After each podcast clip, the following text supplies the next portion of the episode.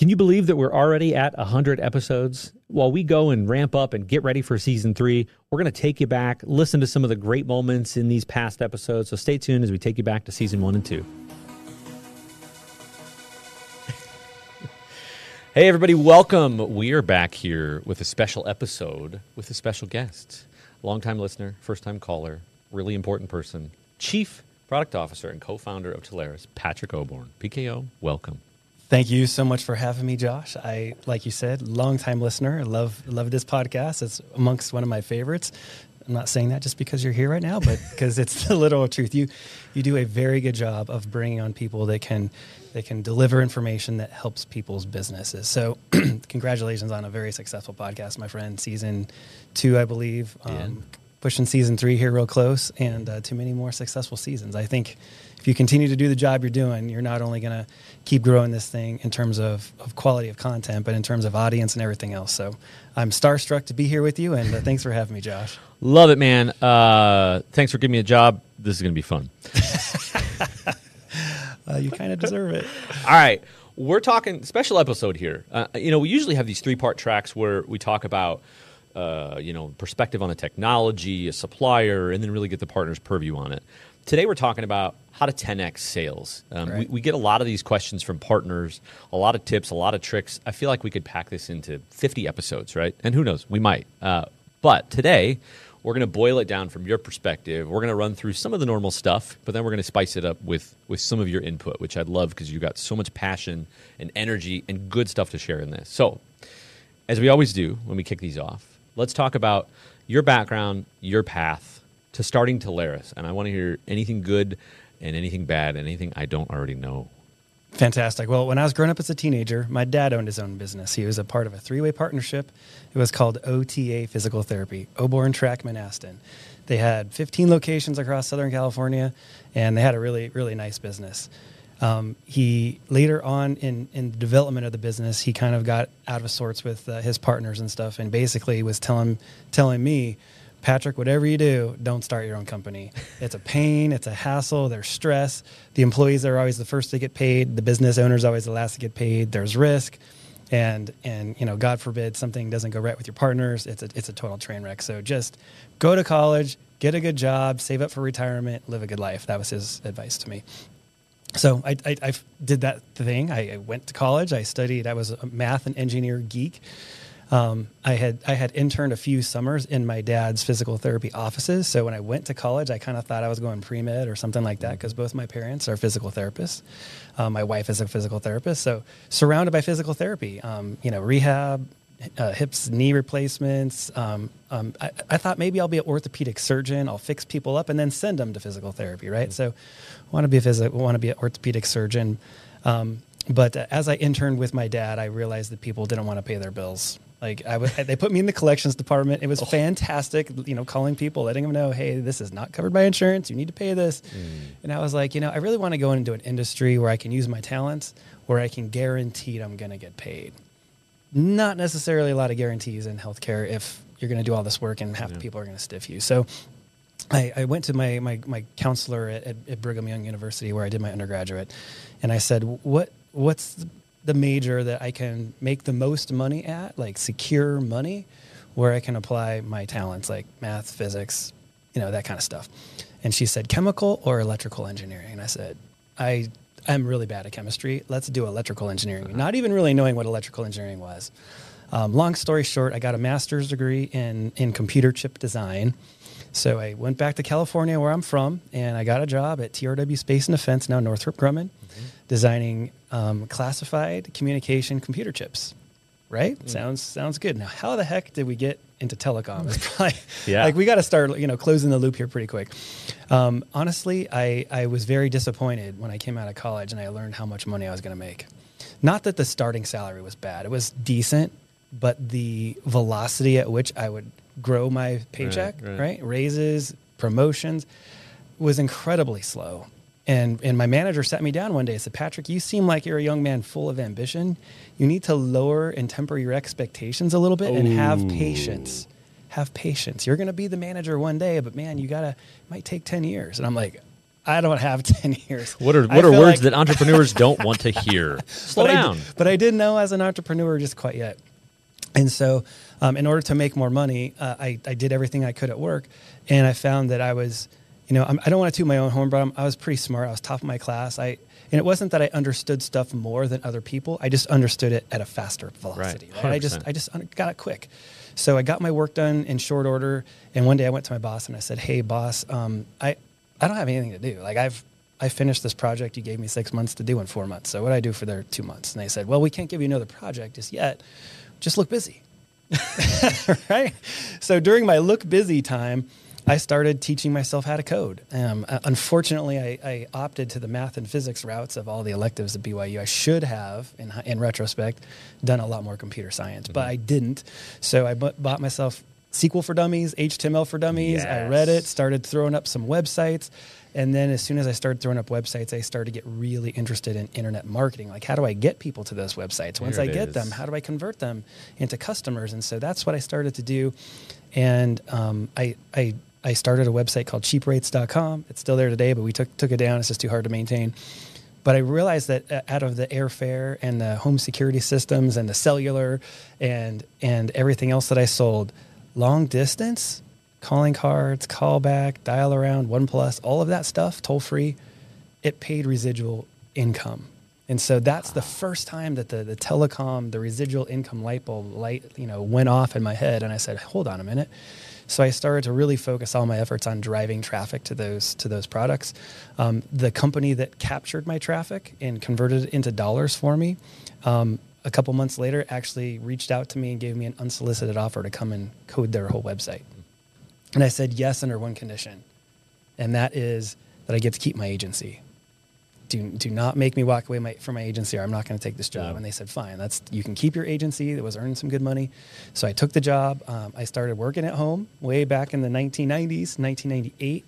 Um, started working at home um, and it was fantastic. I'll never forget the day where I told my parents I was going to quit my job that I had spent six years studying for, got security clearances for, and I was going to work for this internet company. Yeah. what is this internet thing? the interwebs, man, Yeah. the interwebs. Yeah, it was it was a crazy time. So it was it was really early on, and the thing that that captured my imagination was trying to find information that was floating out there and consolidate it into one place that people could access that. And that's really still the essence of Telarus that I'll talk a little more about. But but but compartmentalizing compartmentalizing that information, consolidating that information into one consumable place um, carried and still does today a ton of value.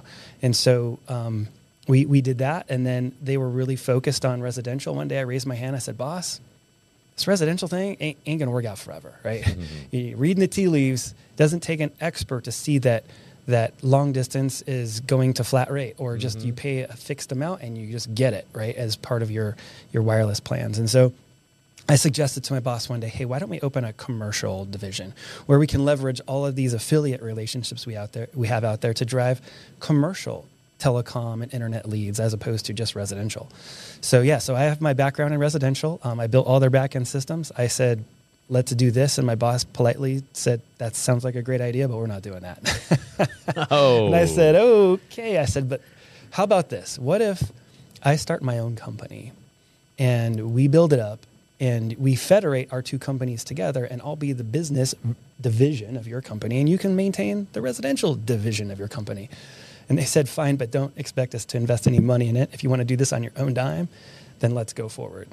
So my next call was to my best friend growing up, Adam Edwards, and I said, "Hey, Adam, I have a business opportunity for you, my friend. I think we can we can really make some some inroads here." And he said, "Really? What what are we going to do?" I said, "We're going to sell commercial telecom and long distance." yeah, there it is.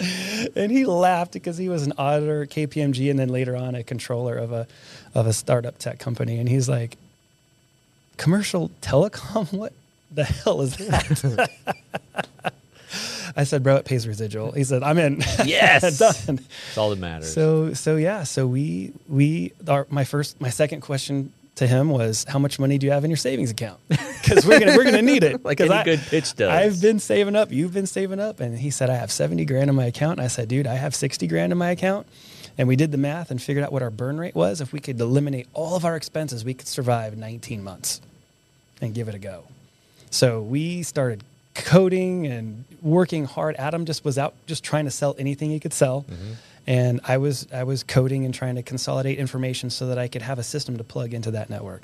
Well, that system became GeoQuote. That system became the Telarus agent back office. That system became all of those things that we needed to work with that company. And so while we got started into an area that was really new to us, we really had a competitive advantage coming in because Yeah. I knew that once we had this system built, it would instantly show up on thousands where- upon thousands of websites on day one. Where And was so- that? Yeah, where was that moment? Where was that moment in there? Was it that moment of when you realized, oh my gosh, we, we got something special here? Like, w- w- what was that turning point for you? Um, it, it really came when when they said no and i saw it like clear as day it's like i'm telling you you're gonna be in a car accident you need new tires i'm telling you it's gonna happen and they're like we don't believe you and i'm like all right I, i'm not gonna be part of the accident i'm gonna w- remove myself Yeah.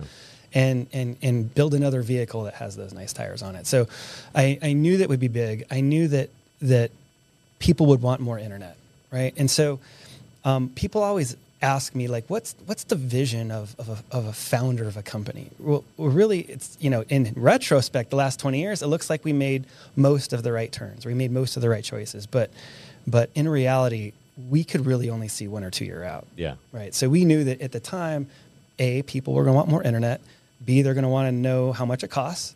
And C, they're going to want to know where it's available. Because even back then, the availability was much, much worse than it is now. Like you could be on one street and have great internet. On the other street, you're on DSL and dial up. It Yeah. was awful.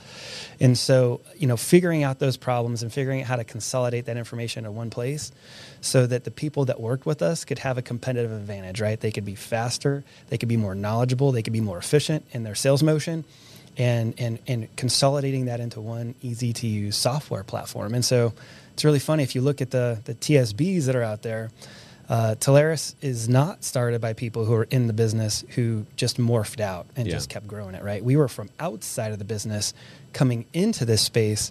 And the things that really jumped off the page to us were all of the inefficiencies that existed, all the things that maybe if you were if you grew up here, you just accept as as normal because that's how they always are. We came in and those things stuck out to us like a sore thumb. It was like, okay, let me get this straight.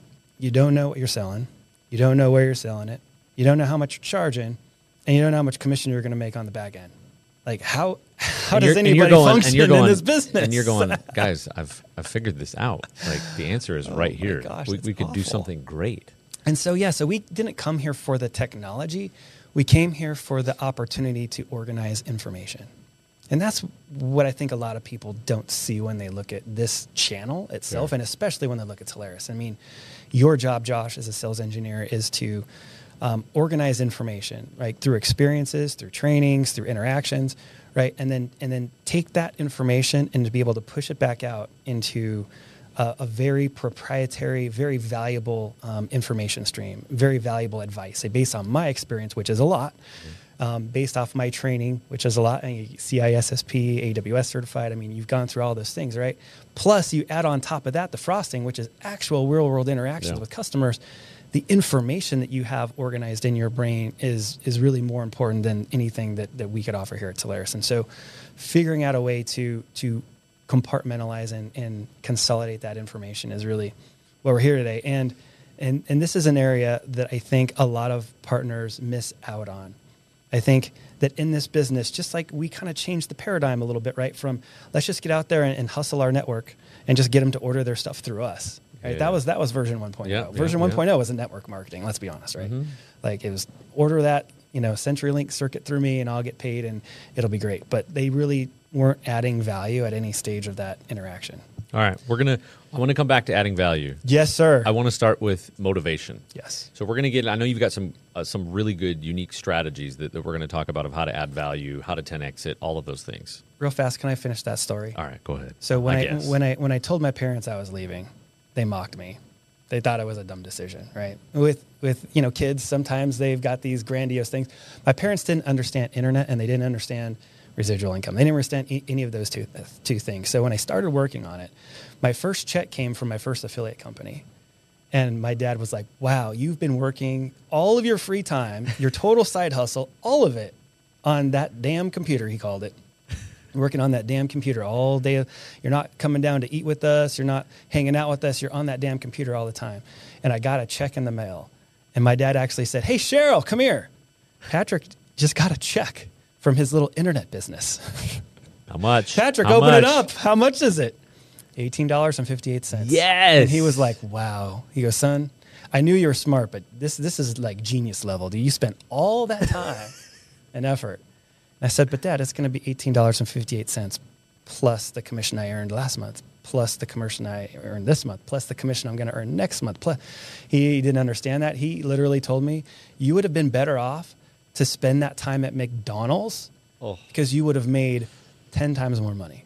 And so every time we had a Telarus Partner Summit back in the back when he was alive, um, I would invite him. And every time when Adam started his big pitch and everyone's in the ballroom, I would just whisper to him, McDonald's. and he knew what I was talking about. That's all right. That's awesome. I have not heard that story. That's That great. Is the story. All right, all right. Well, while we're while you're crushing it with motivation, uh, I want to keep on that theme. So Yes. you you've had a lot of. I mean, besides obviously being part of founding this, driving it to what it is now, but you've had some great, you know, personal motivation, right? You're you're running 800 miles a day, all these great, uh, all these awesome things that you've done, these hundred milers. But I'm I'm just kind of curious for for the partners. What are one to two whatever lessons that you've learned personally, professionally, in all these crazy accomplishments that you've had that are helpful, you think, to motivate the partners to push it to the next level, to do the things that we're about to share secrets on with them? I think one of the things that I suffered from, especially early on, was imposter syndrome. You know, Adam and I showed up at Channel Partner Show. Our company was four or five years old. We had a brand new business model, which was really tool based, online based. It wasn't human network based, so to speak. It wasn't multi level marketing based. It was based on a couple of key things. And people told us you're you're you're just gonna um, not um, you're going to commoditize the market. You got to sell our products on value. And I'm like, people don't really care what value your product. They care what the capabilities are. They care, care what you're going to charge. They're going to care how you support it, how you install it. That's what they're going to care about. They're not going to care about the quote unquote value that you keep referencing. And so, so talking to a supplier or talking to a partner about a business they know a lot about, and and kind of telling them they're they're not wrong, but maybe they're misinformed or maybe they just don't see the, the vision the, the, the total vision of what it could be um, that was hard because how do you how do you build your credibility when you're new at something Yeah. and so that's something where where we really struggled and even today sometimes i i get up on stage and i, I have those doubts in the back of my mind like imposter syndrome like you're getting up you're talking about cloud you're talking about security. Dude you started creating a, a website that compared long distance minutes like rates. Like how are you qualified to be here speaking? And and the same thing with you know you you alluded to the the ultra uh, endurance running. You know for a long time i just tried it thought it'd be a healthy habit wanted to go see nature and and everything else and i was just happy to be there i was happy to be mid, back of the pack and then middle of the pack and um, i didn't really see myself as an endurance athlete i saw myself as a weekend warrior that's just out there trying to trying to give it a go right and then i hired a coach two years ago i said look Patrick, if if you want to stay middle of the pack, that's great. But if you want to like push the envelope a little bit and see what you're capable of before you're 80 years old, right? Because you're not getting any younger. Um, like take it serious. And so I hired a coach, and he changed my diet around. He changed my workouts around, and it was a lot harder. It took a lot more discipline. But I started seeing actual results when I thought I plateaued, and so I busted through that plateau. Things started happening, and um, and this year, like right after Partner Summit, ironically, the day after Partner Summit, all those nights with no sleep and stuff, I went and I ran a 100K um, Ultra, the Kachina Mosa 100K, and I won. First place overall, not like first place age group. And I was like, and once that happened, every race I show up to, I, I think I look around, I go, I'm going to beat you, I'm going to beat you, I'm going to beat you. I should at least I should at least finish top five in this race. Like right, like I have that confidence now that I never had until I put in some work and I saw I saw a little bit of success. And once that that that success hit, it's like putting the key in the the, the door lock and it just just unlocked. And so same thing with business when. Um, and th- there wasn't like that crystal clear moment in the Telarus. It was just a gradual. Right. People started coming to us. They started asking us for for more advice, asking us for more information, asking us for more tools. And the great thing about the residual business is it creates more money the month b- before than than, than than the month before. And so we we had the the luxury of having money to invest and figure out how to get better. And eventually, you know, I, I call it it's the very unsexy, you know, planting a tree and growing it. And eventually, your tree is going to be be strong enough to support a hammock, right? To support some weight. You don't really know when that moment is until you actually tie the hammock up and test it out. And and and now I think I think Telarus really got to that point when we combined with your company, Carrier Sales, Josh, because we were kind of stuck. We were not stuck, but we were we were following that same online model for 12 years, 13, 14 years, right? And and we were really missing out on the enterprise deals. We were missing out on the big Lumen deals. We were missing out on the big contact center deals. And we realized, hey, if we're going to play in this space, we either need to get better or we need to go buy the talent that we need to plug those those holes. And and you guys just stuck out like a sore thumb. I mean, it was just like the obvious match. We were transactional and automated. You guys were not automated. You guys staffed and built for expertise in different areas, and we like that's going to be the perfect marriage. And so, but again, like I said, you, we see the road. It's like it's, there's a fog out there, right? We can see maybe 500 meters, 1,000 meters at a time. We can't see 50 miles out. Fair. But I, I think as long as we know where we're going eventually, that the exact um, tact we take, the exact road we take to get there, is is a little less relevant. I mean, yeah. it's it's very relevant and, and, impactful now. But if you know where this train is headed, if you need, know you need to go west and you're headed east, like red yeah. flag, right? But yeah. if you are headed west and you're going northwest and you're going to meander back to the west and you don't know exactly where the road goes, man, that's what you want to be on. And so that's really what we've what we've done. We we we get credited a lot for being visionaries and getting this company to where it is now. But uh, in, in reality, it was it was take it one mile at a time and listen to your partners. Listen to the people that are on the front freaking lines of battle, mm-hmm. right? And and listen to them. Um, listen to what their customers need because at the end of the day, this whole industry exists to help the customers consume technology the way the way they want to consume right. it. So, it's uh, so yeah, good. It's a long road. Good stuff. I love that. Uh, let's talk about the first step here let's let's baseline it, right? I mean, you think about who's listening to this potentially. This could be partners that have sold a specific technology in cloud, but maybe didn't venture into contact center, or vice versa. Or maybe somebody that is thinking about doing this that is a at a current affiliate marketing company and going, wait a minute, I've got all these relationships. I could come do this, right? Step one, right? Our, you know, people understanding our world as it exists. Some people still don't even know that it exists. They think direct sales is the only way, or I go buy my my gear from a, a, a certain gear company, and and that's it, and that's the only way. So, what eh, of the partners that you have seen be very effective in communicating their value to a prospect? Let's say it's a new prospect. What's the what is that pitch? What's the strategy? What have you seen really work well in that part of it? I think that is a fantastic question. It's an area where everybody needs to figure out what their value is. And what I like to tell people, I said, look, you know that you're doing something right. When the customer thinks of you as a part of their team, not a sales rep. Right? Direct reps are out there all the time. You cannot have your customers pigeonhole you into that direct rep plug. Like that's not that's not your whole. That's not what you do, right? You are a part of their team to advise. Now, how is how is advising a thing? How can advising be valuable, especially to customers in many cases that don't think they need your advice, mm-hmm. right? You have to make it crystal clear as an advisor that you are a technology broker. Ah, uh, rewind. You are not a technology broker. Why did I say that? Because most people like nodding their heads, right? Do no, no, that's a no. You are not a technology broker. You know what you are? You're a technology information broker. Mm. Right?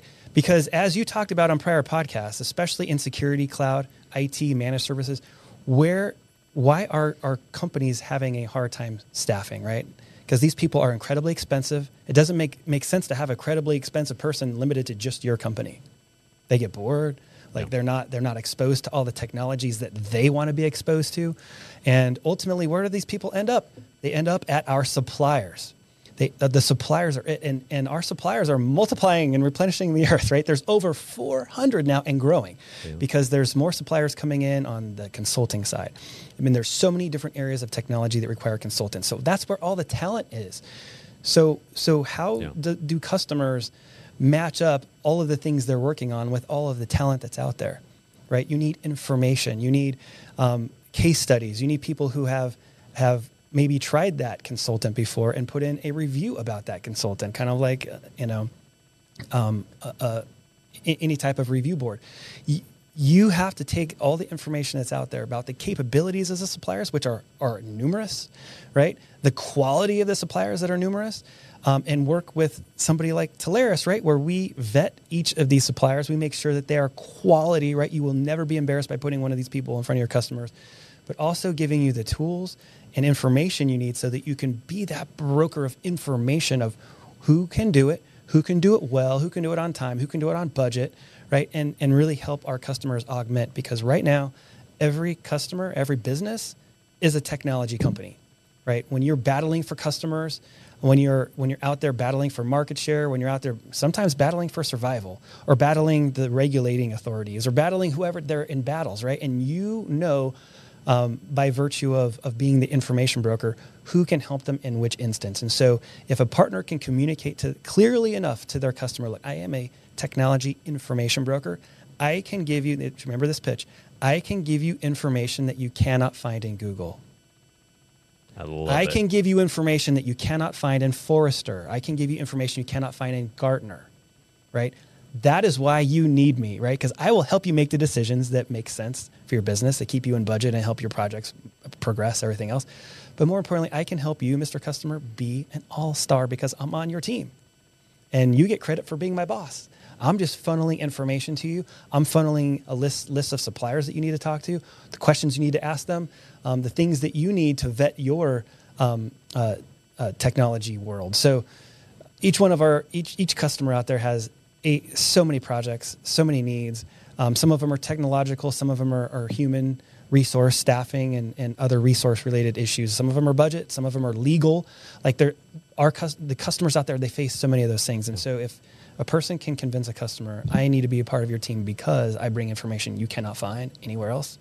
That is the pitch. And I think a lot of people are still get pigeonholed into the sales rep, pigeonholed into the go get me a quote, right? You're, you're like, these are things that, that Google, like there's plenty of technology out there that, that can do some of these things. So Yeah. I think that's where people miss. And combine that with the imposter syndrome. And it's like, well, how am, am I really a, a technology that's information what's broker? crazy. Like they don't believe it. Like What- they look in the mirror and tell yourself. What's the worst thing that happens, right? If the worst thing that happens when you ask these Hey, is that's if you get scary. a, if you get a no, great. That's let me scary. let me move on and stop wasting time with a customer that I don't need to. And you brought up a really good point. If you can get past the imposter syndrome thing, I looked back at three or four of the really large deals that we've done that have have tibbered up and have grown and grown and grown, and we've sold multiple products to through through one two man shop partners. They all started out as yeah, I don't I don't really think that we need you. We kind of manage all of this in house. I mean, y- you guys seem nice. I appreciate you being here, but we've really got this. You know, that kind of standoffish IT Right. team. And we've taken those accounts and because of the partner's willingness to do exactly what you just mentioned, sell more, sell more, sell more. And it, it was it was an eye-opening moment for me that we had earlier this year. We were sitting down with an enterprise customer that we've been selling to with this partner for three, four years. And it, it was a business review. He brought his whole team in. And this is the guy that's been there signing the contracts, signing the LOAs, that is the sole purchaser that we thought knew us, knew the partner really, really well. He was like, Hey, I got just one quick question. How do you guys get paid? And we're going, you're asking, he's asking. It's because I'm you're doing the partner. consulting level work You're that people typically bill for. Four years into the relationship, that tells me how much of a bang up job and how much value there is if we get it right and get the recipe communicated. So I love that. Yeah, and there's there's a caveat to that too. There's there's coming in too hot. Like Yeah. coming in like I know everything. I'm going to help you. Everything else, and, and you know you're telling someone you need that they need help that probably doesn't think they need help. Yeah. And so you have to temper it with, hey, let's let's give it. A, let's let's start out small. Just like you said, I mean that's that's the key. Start out small, find a beachhead, and expand from there. If you come in spieling all the stuff that you can do, and I'm your security guy, and I'm your cloud guy, and I'm your everything guy, people are like, "Whoa, time out! I, you just sold me some voice a couple years ago, and now all of a sudden, like, like you're you're everything technology. Like, so people have to understand what that is. But if they can just start with the basic concept of technology information brokerage, Yeah. um, I'm your I'm your conduit to to people that can do certain things for you. They can do them well because we have a collective experience that we're that we're putting into our into our um, into our recommendation engine. So Yeah, and to, you, you you brought up a really good point. Play the long game. This Yes. is not a short term. These trees take time to grow. Um, play the long game, and I think you'll add a ton of value into that relationship. It will it will pan out because to your point, we're in a weird economic time where these people are pressed, these customers are pressed to do more with the same or less resources. And we're seeing a lot of those conversations. We were already seeing them before this weird economic climate because it was just hard to find people. Now, people are getting squeezed out at some of these companies. And so they have this tech that is sunken in. They may or may not be ready to buy new tech. They might, but they also just need help in maintaining and managing and building and, and best architecture design all of those things we're seeing all those conversations right now um, yeah it's a great point you bring up Yeah, and technology is really an interesting space, and it's really a space that's not so much driven by technology. Ironically enough, it's it's driven by human resources, and Yeah. as soon as people start to understand that, as soon as our partners start to understand that, it's it's how do you how do you connect your customers with the resources that they need um, that they may not be able to maintain in house anymore. That the days of having all your resources in house. Probably You- long gone. We're talking legal, we're talking accounting, we're talking everything except Yeah. your core business now ha- almost needs to be out of house. and you bring up uh, it's funny you bring up resources that's my next question Hey, hey. So, uh, my next question is again, this is about how to help people improve their close rate. And and with that, we obviously we have to overcome difficult things and have conversations we might not be comfortable with. But I think sometimes, you know, now that, that we've grown and scaled so much, there is a lot of resources here, right? We, we've got everything from engineering to advanced solutions to partner support, commission, all of this stuff. If you look again back at your snapshot of partners that are successful, is there a is there an underli- uh, underutilized resource? You know, is it one resource? Is it a lot of resources? At Telarus, what do you see partners that are underutilizing? If you could say, "Gosh, I wish you guys would would, would just use this more." So I have a two part answer to that question. First, I want to talk about just stuff that doesn't have anything to do with Telarus. It's just the the bedside manner of the partner and how they are communicating with the customer. So so when you go in and start to engage with a customer, you need to find a problem that they have that they don't know about. That's that's key number 1. So I talked to a partner the other day and they had just signed coincidentally a large physical therapy firm. so so the and this is how the conversation went. Uh, Mr. Customer, um, we need to talk about your unified communication platform. Mr. Customer said, no, we just have put in a new phone system and, and we're good. And we've got 19 locations and I'm in constant contact with my IT guys. They give me the thumbs up. And most agents would be like, okay, well, I guess let's talk about security. No, no, what the, what the agent did very smartly, he texted their main number. Hey, is it okay if I come in tomorrow for an appointment? Do you have any open spots in the afternoon? And guess what happened? That text came back as undeliverable. Wah, wah, wah. Right. And so he's like, look, your competitors can accept text appointments from their customers. You cannot. And the customer didn't believe the agent. The customer's like, that's that's wrong. They've been telling me this works because he's the CEO, right? So he's not necessarily the tech guy. I said, and, and the and the uh, agent said, pull out your phone and text your biggest physical therapy location, your biggest office. Text them if you can come tomorrow for an appointment. And his bounced as well and that and, and the CEO was like pissed. He's like, and the agent said, "Congratulations, you can't communicate with over half of your potential patient, your your customer base, right?" So, so it was again illustrating a problem that they didn't know they have, and every every company has one. Every company has one. You may call their call center and sit on hold for 10 minutes, right? That means they either have a workforce optimization problem, they have a queuing problem, they, ha- they have something, something is off, or they, or they haven't put AI in front of it so they can eliminate 70% of the calls that could be self, self-serviced, right? So there's always something there. So if, if our agents can understand how to figure out what that problem is. Second thing is is understanding the resources at Telarus because being part of being a technology information broker is understanding what problems could potentially exist over here and what solutions you can marry them up to and match them up to. So, uh, understanding the different types of engineers that Telarus has that, that we can bring in, the different types of tools. Maybe you don't, you're not ready for an engineer yet. Maybe you just want to go through a quick security assessment, right? Just ask them a couple questions about their GDPR compliance or PCI. I was on the phone personally with a customer um, the other day who wanted to have a security conversation, but the agent was definitely terrified. He's like, I've never had a security conversation. I'm, I'm, I'm, I'm suffering from imposter syndrome right now. I would really appreciate it if you would just use the tool, use the Telarus uh, assessment tool, and, and guide the customer through it so I can hear, right? And I can hear what it's like. And then I can do all the assessments on my own after that. So I said, fine, let's go. And I started talking to the customer. Instantly, the customer um, um, entered into a defensive posture, right? He mm-hmm. thought I was like, why are you asking me all these questions? I said, listen, listen, I'm your defense attorney. Like, I can't defend you. I can't help you. Like, right? Or like a doctor, I can't help you if you're not honest with your physical condition right now. If you lie about symptoms or things that are going wrong, like, I can't treat it. And worse, I may, I may misdiagnose you with something because you didn't give me all of the symptoms that you had. So I said, listen, in the spirit of just openness, okay, just be transparent. This is, this is not going to go to your boss. This is not going to impact your job rating or your pay or, or your promotion or anything like that. Just be as honest as you can and we're going to give you an assessment and you can choose which part of the assessment you want to run upstream or which part you just want to use your own whatever. So we went through and i said you know you know some of the questions like do you have a SOC and SIEM? And he's like uh i know we need to do that and i'm trying to get one in by the end of the year. Can, can we can we assist you? He's like yeah that would be okay. And then we got through another question. I'm like you know you are a, a, medical facility? Are you HIPAA compliant? He goes, I think we are. I'm like, okay, well, let's put you, you know. Yeah. I said, you process credit cards and copays. Are you PCI compliant? Uh, yeah, I, I don't know. Patrick, um, I'm the IT guy. Like, is PCI my job? Like, mm. like, so it wasn't even a technology question. It was like, who's responsible for this type of question? And I said, yeah, you run the firewalls, you run the network. That's the information that carries the credit card data. Yes, it's yes, it's you. But don't worry, we have access to people that can come and help you get PCI compliance so that your job's not at risk, right? So your company's not at risk for for losing their PCI compliance. And once you lose PCI compliance, guess what, buddy? No yeah. more credit cards for you. So that that could impact your business pretty pretty big time that you can't collect credit cards at the point of when the patient's.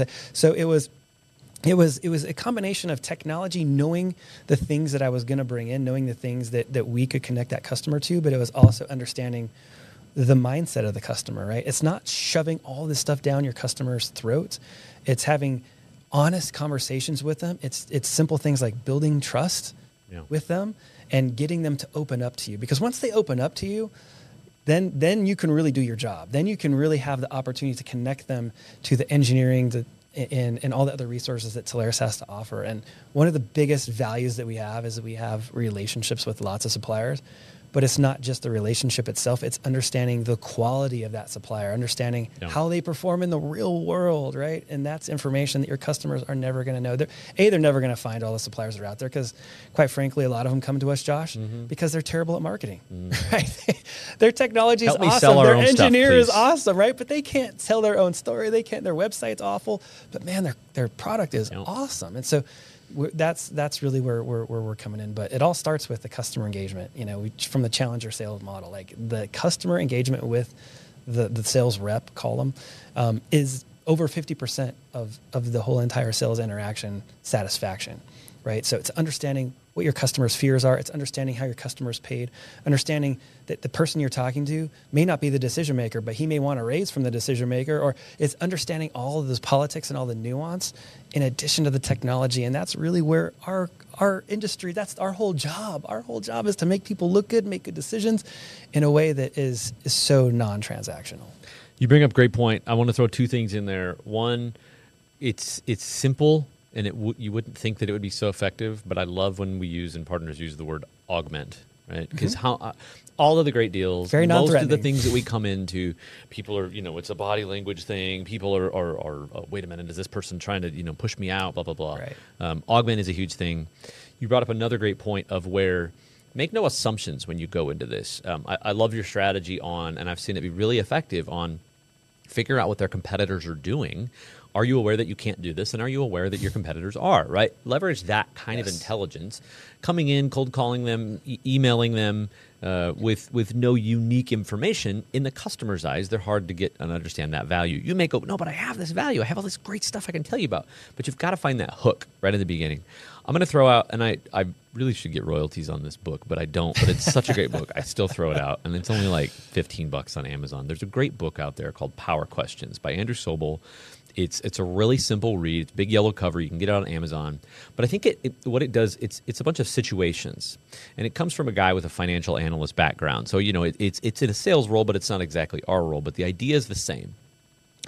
Don't just walk in with an agenda of what you think needs to happen. Because what the book talks about is it says, here's what happens in a scenario of this sales rep that walked in and said, Hey, Mr. Customer, I'm real excited. I want to talk to you about, you know, improving your uh, customers that aren't paying by, you know, three to 15%, right? We're going to help you recoup those costs in the, you know, in the uh, uh, physical therapy, right? When you're sending out those bills, blah, blah, blah. We're going to help you get them paid. Thinking that's the agenda that you want to come in, you think that's what they're going to go. Versus, um, if you don't have that information, and if you come in and you say, "Hey, Mr. Customer, listen, I, I would love to talk to you about helping improve some of these, you know, three to fifteen percent. I think we can get some of your pays down, some of your payers responding quicker." But is that an area that you want to cover? Is that the key initiatives that you got focused on, or kind of given some of the changes that are happening right now? Is there other things, other big business initiatives or technology initiatives that you need to to, to solve? And just stop and listen um, that was a huge eye-opening book. I, I, love some of the things in that that just helps us think differently. And I think you you've you gave a great story of the examples of when partners do that. We see a lot of great things happen, and that's how you get in and you 3x, you 5x that sale because you find all these things that nobody knew were there and nobody knew you could help them with.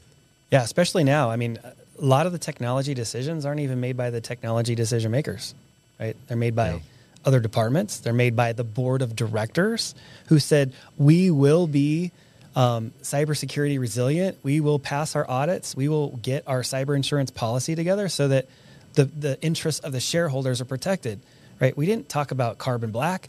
We didn't like we, we didn't talk about technology. We yeah. said the company needs to do these things. And so if you can get your, you know, the people you're talking to to cough those up because you're asking those right questions, it, yeah. like they got to figure out what are their initiatives. They got to figure out what do they want to be when they grow up? They got to figure out if they're in in in offensive or defensive mode right now due, due to the economy are they growing their number of locations are they just trying to hold on to the ones they have and really yeah. lower costs or just kind of weather the storm like you have to figure those things out in advance because or, or or at least ask those questions and find out what those things are because those will lead down into so many little little technology conversations but you, if you start with a technology conversation there's a 1 in 10 chance that you're going to be off. Great stuff. All right. Um, I don't think we have a crystal ball here anywhere that I can see, but if we look into Patrick's crystal ball, yes, you know, you, you, you gave a great point that I think it's hard to look out in, in the beginning, right, when you were building this thing out, to look out really far, and given the the rate of change and how crazy fast everything changes right now, I still I, I certainly agree it's it's hard to look out, but if you look out, let's let's say just look out a year, look out maybe two years max What's your what's your perspective on what the future looks like, the the changes, the technology, any anything strategy wise that you see anybody shifting that's going to be more effective or different, or just anything you want to put out there to be aware of as we wrap this up? Yeah, that's a great question. Um, my my simple answer is this: when when you look out into the technology landscape and you figure all of the different things that your customers are going to have to take into consideration right? It's not just connectivity to the internet. It's not just how they're going to communicate with their customers. It's not just how they're going to uh, advertise. It's not how they use social media. It, it's it's everything, right? And and as Telarus grows, more and more of those those people that are what we call the digital workspace, those digital workspace infrastructure providers, they're coming to us and saying, "Hey, you guys have built this phenomenal distribution system. Sell my my widgets." Right? And so, what, what, widgets are we talking about? What more can be be put in there? We have well, AI companies are great. They're like, hey, can we get in there and help you, you know, fast track some of those phone calls, or or scan through some of your files to pull out information faster? Um, workflow or work process automation. Uh, that is a huge one. Uh, people are coming in saying, "Hey, you need a call center in India or or Philippines. We can connect you with that." So there's BPO, there's point of sale, right? Like you're already talking to the company that runs millions of dollars of, of POS transactions. Why aren't you getting your, your 3% of that or whatever? Right? So you're going to see more and more um, technologies coming in here, which means you have to either A, become expert in more and more technologies, which is brain busting, right? A lot of people feel like they're maxed out as there is with one or two technology um, swim lanes. or two, partner with the TSB that has the capability to not only go and vet those suppliers, but organize the information of their performance so that you can then be the technology information broker and take that information back to your customers. So there's almost no part of their digital workspace or digital workplace that that you can't help them with. And so their their needs are not only growing, but our capabilities are growing, and they're growing fast. And so keeping up with that is hard. I mean, you look at the uh, Supplier Management Department in and of itself. I mean, they've got divisions now. They've got people that specialize in certain providers and certain service categories. It's it's it's a lot. And then then you know, from my perspective on the on the product side, we're going through and we're we're creating SKUs. We're creating individual categories of every product, right? Every product, even down to the OEM level of everything that we have access to. And Josh, it's tens of thousands of SKUs and growing. It's probably going to get into the hundreds of thousands of SKUs. And so, how do, does a person keep keep track of that? You just have to partner with somebody like a Telarus that is dedicated to finding those relationships and and and and, and really systematizing those in a way that you can easily pull information out and be the hero to your customer. There's no way on the planet your customers are going to have access to all of the information that they're going to need to figure out which POS goes to which network, goes to which SD WAN, goes to which firewall provider, which puts them in compliance with X number of compliance for, for North America, for their industry. For it, it's and it's all a connected chain, and the chain is getting bigger. It's getting more complicated, but that creates opportunity for our partners to be more valuable. And so I see more providers. I see more providers in more areas, and I see more opportunities for us to to again going back to the very first thing I said to centralize all that information in one spot that customers can't get access to, but our our partners can. Beautiful stuff. Okay, Patrick. Did I, I mention like flying cars? I, I forgot, I forgot the flying cars. It's coming. We're selling cars. we, hey, I, I, know we joke about that, but why not? We're selling charging stations. We let's, can do that. We can get you paid on that. So oh my gosh, charging stations and video surveillance. We're inkling, we're oh inking in there for sure. All right. There's literally nothing we can't sell if as no, long as our partners focus on creating their own value in their customers' mind. If their customers are thinking that they are part of their technology team, that's your product and and companies like us will figure out what what to put in store shelves. So we'll we'll go out and work with our upstream providers and make sure that you have everything on that shelf that you need yeah. to service that customer. Good stuff. Okay. I'm questioned out, Patrick, man. I appreciate you coming on. I appreciate you doing this. Lots of good nuggets in there. Lots of just motivation, inspiration, and then some strategy. So excited to do this. We will have to have you back on for more of these. I feel like we could talk for about three hours on this topic, but thanks again, man. Appreciate you coming on. No, and thanks for having a, a tremendous podcast, tremendously successful, interesting, and uh, keep up the fantastic work, Josh. I love Next Level Biz Tech. You're doing an awesome job. Appreciate it. Kudos, man. All right, everybody. That wraps us up for this week. I'm your host, Josh Lupresto, SVP of Sales Engineering, and this has been Next Level Biz Tech. Next Level Biz Tech has been a production of Telarus Studio 19. Please visit Telarus.com for more information.